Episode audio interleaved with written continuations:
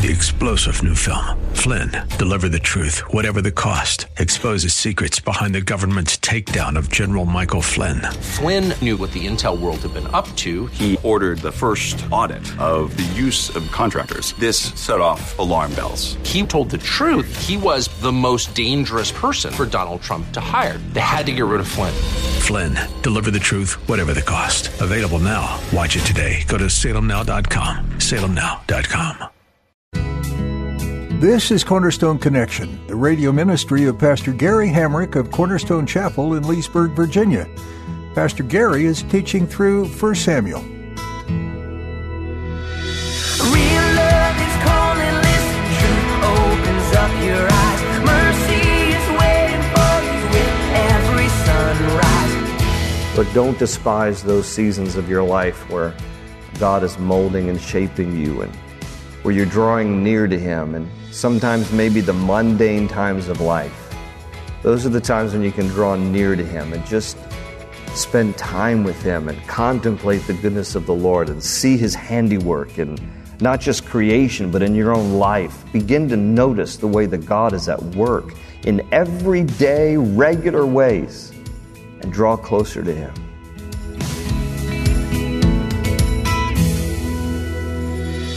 David was heavily shaped by his time tending the sheep as a boy. This was a mundane and lesser than type of work. It was rigorous and exposed with predators to fend off and stubborn animals in your care. It wasn't something you aspired to, but as Pastor Gary will point out in today's message, God used this time in David's life for great good. It established work ethic, bravery, endurance, as well as a strong connection to God who formed the hills and valleys he herded his sheep through. At the close of Pastor Gary's message today, I'll be sharing with you how you can get a copy of today's broadcast of Cornerstone Connection. Subscribe to the podcast or get in touch with us. But for now, let's join Pastor Gary in the book of 1 Samuel, chapter 15, with today's edition of Cornerstone Connection. Samuel went no more to see Saul until the day of his death. Nevertheless, Samuel mourned for Saul, and the Lord regretted that he had made Saul king over Israel. Now, I mentioned this word last week because the word regret is back up in verse 10 where it says that the Lord regretted that he ever made Saul king of Israel. And you might say, well, I thought, Pastor G, you just said a minute ago that God doesn't make mistakes. He doesn't make mistakes. It's, as I said last week, it's an anthropomorphism. It's a word that is found in our Bibles where sometimes God uses human kinds of language to express his heart, that he's grieved over what Saul has done, but he doesn't, uh, regret in the way that we have regrets because we make bad decisions. This is a term that he's helping us to identify his heart, that he's grieved over all of this that is happening here. I mean, you know, look, he, he selected Saul. He wanted the best for Saul, and God knows all things, so God in the end knew beforehand that Saul would reject him. But nevertheless, God's heart is for his people, and he doesn't want any to perish, and Saul is going to reap his, the consequences for his own choice. But now we get to a more uplifting chapter. Are you ready for a little more uplifting chapter? Chapter 16. Because now we're going to shift to the third main character who's going to dominate the rest of this book and really, in many ways, the rest of the entire Bible.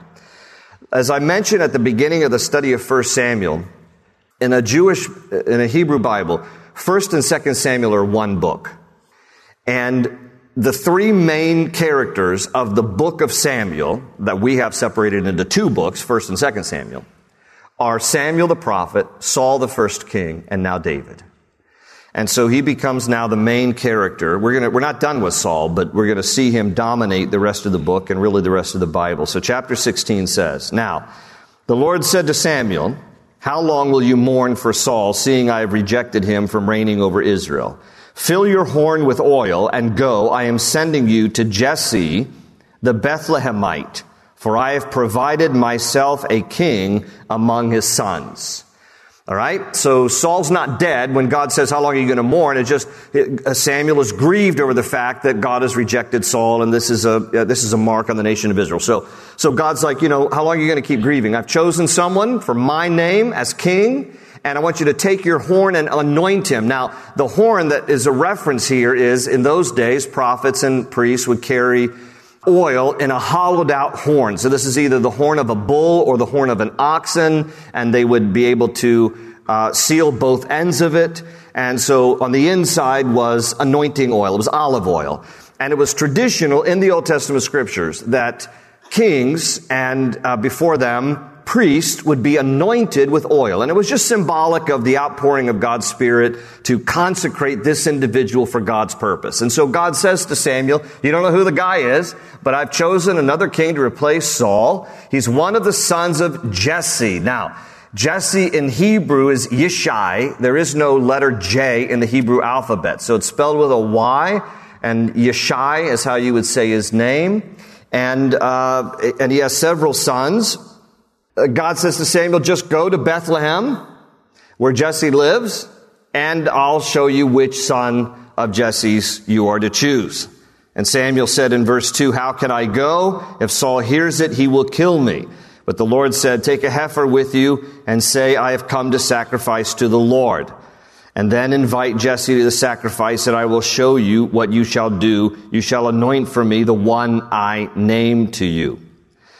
And, and so he, so he goes. Now, Ramah is where Samuel is, and Bethlehem's about 10 miles to the south. So it's not too long of a journey. He's going to go 10 miles. Verse 4, so Samuel did what the Lord said and went to Bethlehem. In Hebrew, Bet Lechem. You've heard me say it many times. What does that mean?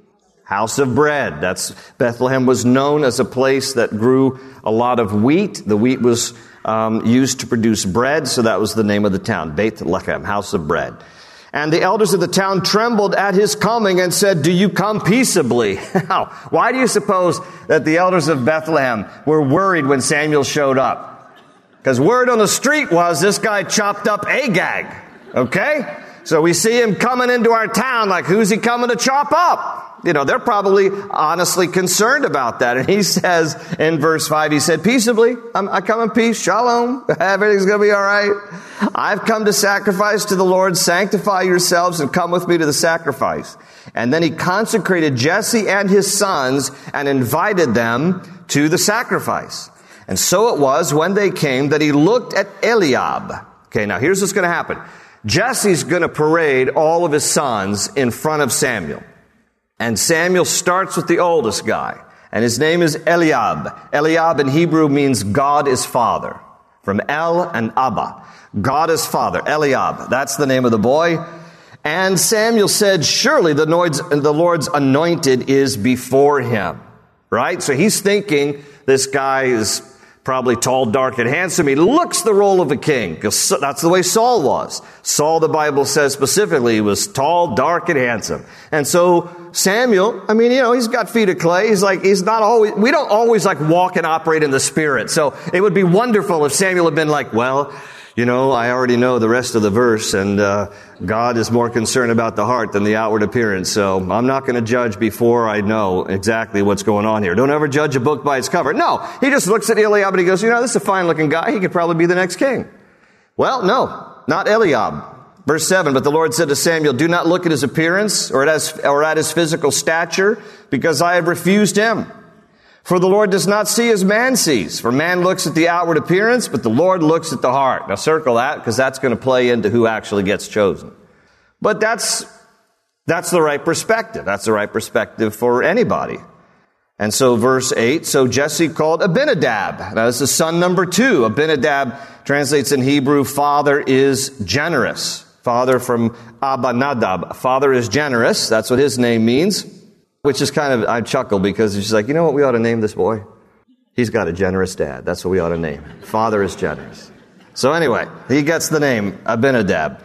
And he made him pass before Samuel, and he said, Neither has the Lord chosen this one. And then Jesse made Shammah pass by. Now, Shammah, sadly, translates desolation or waste. So, not a good day on the birth of that child. You know what? We could have done better. What a waste. Let's call him that. And so Shammah passes by, and he said, Samuel, neither has the Lord chosen this one. Thus Jesse made seven of his sons pass before Samuel, and Samuel said to Jesse, the Lord has not chosen these. So like Samuel's using discernment, like the, the Holy Spirit is speaking to him and saying, no, no, no, no, no. Seven sons. And he keeps getting a no answer. And Samuel said to Jesse, verse 11, Are all the young men here? And then he, Jesse, said, There remains yet the youngest, and there he is keeping the sheep. Now that's a very sad verse, isn't it? What does it tell us? Jesse did not think enough about young David to bring him into the house to be part of the lineup. Jesse has eight sons. David is the eighth and the youngest. And for whatever reason, Jesse decided that the little boy, number eight, keeping the flocks out in the fields, is not worth coming in for the lineup. Now, it gives us a little insight into David's family life. Because lest you think I'm being a little too harsh to make the point that Jesse was not a very good dad, if you're going to exclude one of your sons from this moment. David himself would later write in adulthood in Psalm 27 verse 10, Though my father and mother forsake me, the Lord will receive me. Psalm 27:10. Though my father and mother forsake me, the Lord will receive me. He wrote about how he was not really accepted in his own family.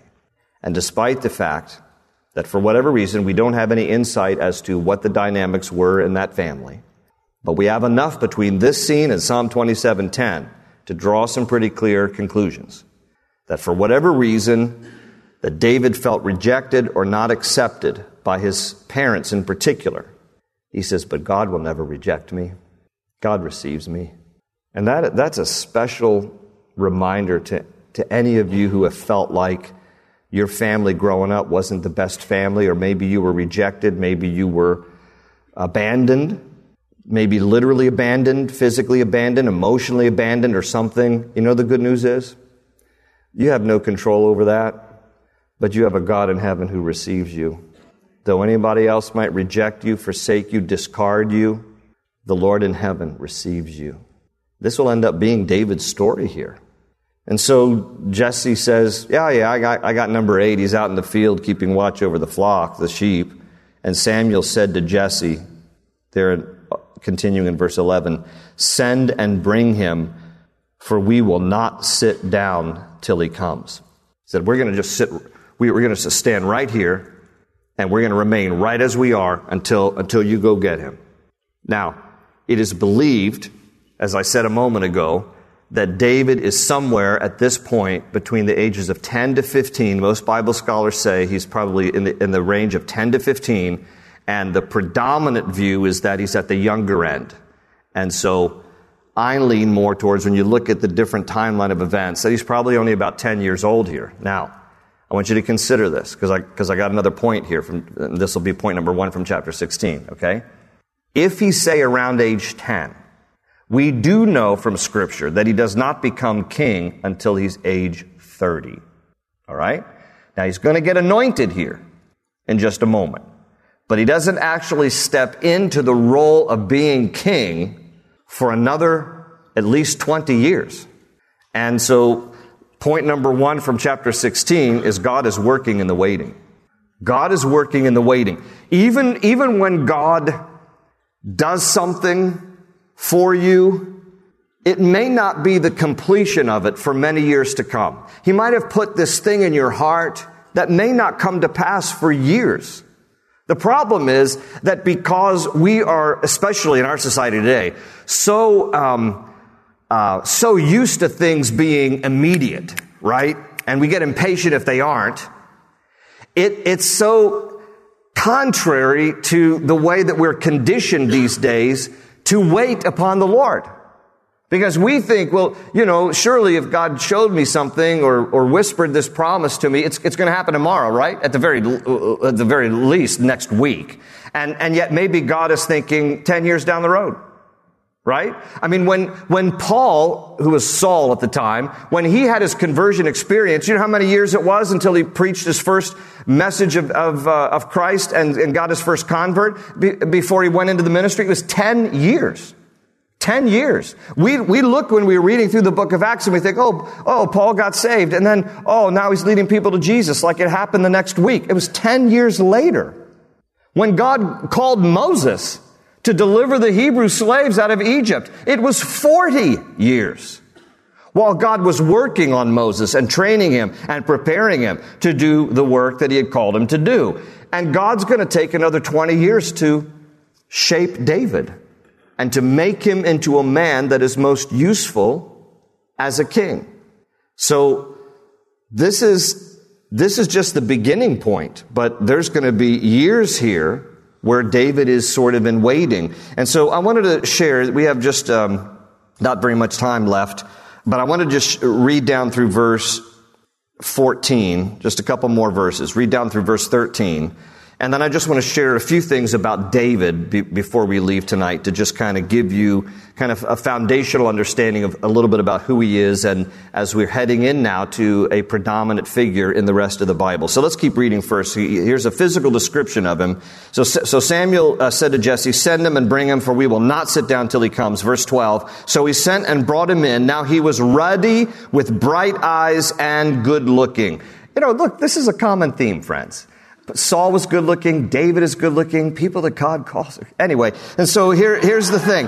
But he was ruddy and bright eyes. Interesting. Ruddy it, it means there was redness about him. So it is thought that he either had red hair or when you go to Israel, uh, the group that's going with me next month, you will notice that it's kind of an anomaly, but they, but they do have Jews who have this beautiful auburn colored hair. And uh, most obviously are, are uh, more dark complected and black hair, but there are some who have natural auburn hair. And here's the other part bright eyes is really a description of blue eyes. So David was probably not like your typical Israeli looking guy. The DNA that, you know, shaped his appearance was that probably had auburn hair or red hair, blue eyes, and good looking. And the Lord said, Arise, says this to Samuel, arise, anoint him, for this is the one. And then Samuel took the horn of oil and anointed, anointed, him in the midst of his brothers. And the Spirit of the Lord came upon David from that day forward. And so Samuel arose and he went back home to Ramah. Okay, before we go, a couple of things about David, all right, for you note takers. David, his name in Hebrew, David, is how you pronounce it, David. David in Hebrew means beloved, beloved. There's only one David in all of the Bible. Most other Hebrew names, you can find some other person in the Bible who had that same name, but there's only one David in the entire Bible.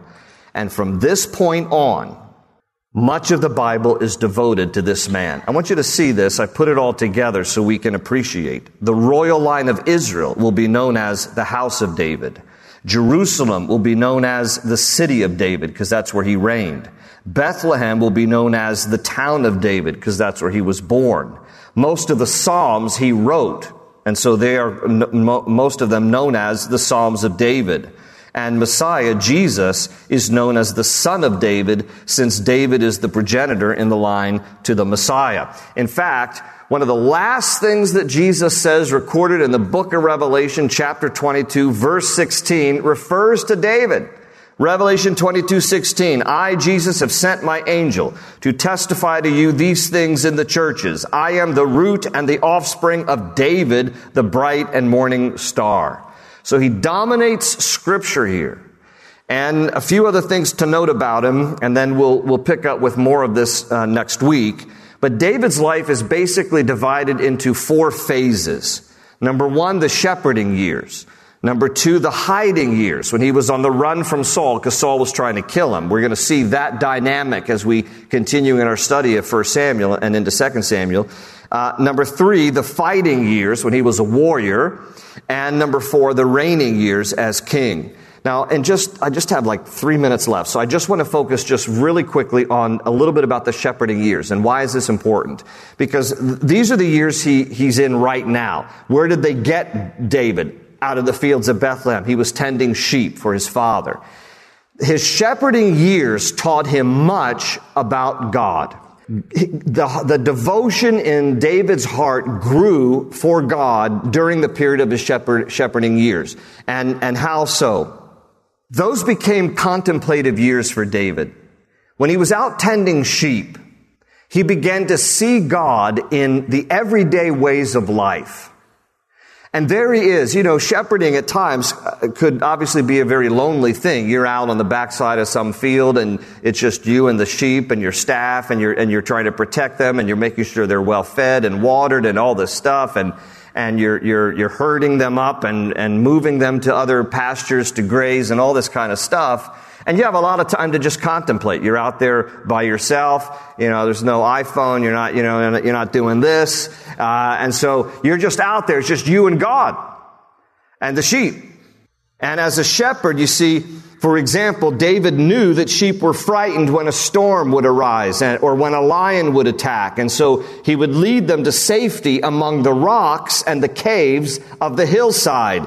And he knew that God was a similar refuge for him. And so David would write in Psalm 61, 2 and 3, I call as my heart grows faint. Lead me to the rock that is higher than I, for you have been my refuge, a strong tower against the foe. And as a shepherd, he would make his bed in the open field. And at night, he would gaze up into the black sky and he would see all the dazzling constellations and the stars. And he would write in Psalm 8 verses 3 and 4, when I consider your heavens, the work of your fingers, the moon and the stars which you have set in place, what is man that you are mindful of him, the son of man that you care for him? And he had these moments in these contemplative years where he was just out uh, tending the sheep and it was drawing him closer to the Lord. His whole way of life became consumed with the understanding of sheep and shepherd. And he translated this in his walk with the Lord. Psalm 23, perfect example. He wrote that whole thing because he understood that just as he's tending these sheep, so is God watching over me. The Lord is my shepherd. I shall not want. He maketh me to lie down in green pastures. He leads me beside still waters. He restores my soul. He leads me in the paths of righteousness for his name's sake. Yea, though I walk through the valley of the shadow of death, I will fear no evil. For thou art with me, thy rod and thy staff, they comfort me. Thou preparest the table before me in the presence of mine enemies. Thou anointest my head with oil, my cup runneth over. Surely goodness and mercy shall follow me all the days of my life, and I will dwell in the house of the Lord forever. These are all those shepherding years where this contemplative time with God, he's drawing closer to the Lord. And what is God doing during this period of his life? He's fashioning David into a king. And he's using those shepherding years to draw him closer to the Lord, to make him and fashion him into the man that God has called him to be to ultimately lead the nation of Israel. And why was he focused on David so much? Because of what Samuel said back up in verse 7 of chapter 16 that God is looking not at the outward appearance, but he's looking on the heart. And David had a heart for God. And those years that he spent tending sheep and walking the fields and looking up at the night sky and taking refuge in the caves and the rocks, fighting the lions and the bears that would try to ravage the flock, David was all the time growing closer to the Lord, developing a heart after his heavenly shepherd. Look, don't despise those seasons of your life where God is molding and shaping you and where you're drawing near to Him and sometimes maybe the mundane times of life. Those are the times when you can draw near to Him and just spend time with Him and contemplate the goodness of the Lord and see His handiwork and not just creation, but in your own life. Begin to notice the way that God is at work in everyday, regular ways and draw closer to Him. Because during those seasons is when He shapes us and molds us and prepares us, prepares us for a greater purpose in Him.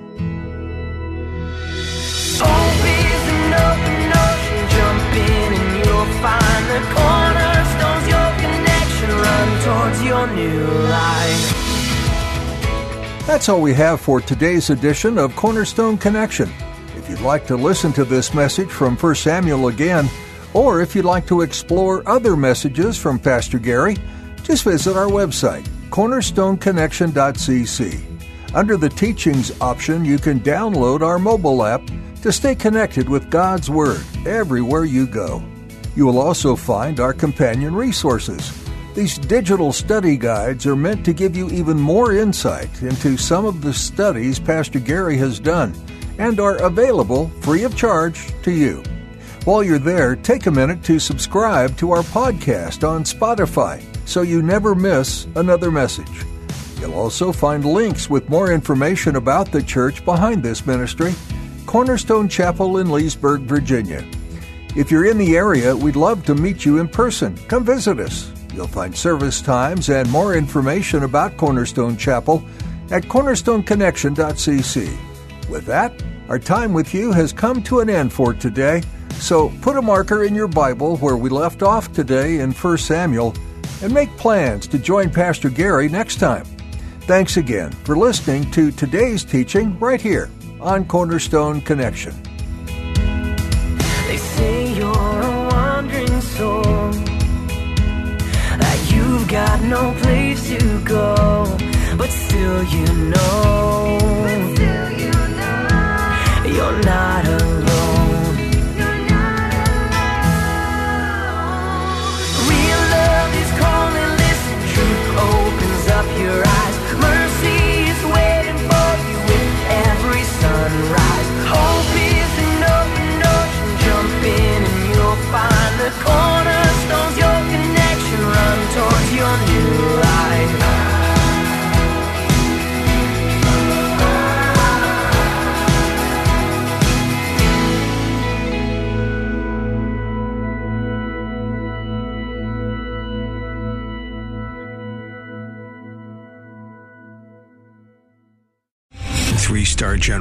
Michael J. Flynn, head of the Pentagon Intelligence Agency, knew all the government's dirty secrets. He was one of the most respected generals in the military. Flynn knew what the intel world had been up to. He understood its funding. He ordered the first audit of the use of contractors. This set off alarm bells. The explosive new documentary, Flynn, Deliver the Truth, Whatever the Cost, uncovers the facts behind this scandal. Flynn told the truth. He was the most dangerous person for Donald Trump to hire. I find out the worst enemy that I'm going to face in my life is right here in America. They took my assessment and they wanted me to change it. And I was like, I'm not changing it. They had to get rid of Flynn. With in depth interviews, archival footage, and never before seen personal records of the man behind the headlines. I just felt like I was drowning. Flynn, Deliver the Truth, Whatever the Cost. Available now. Watch it today. Go to salemnow.com. Salemnow.com.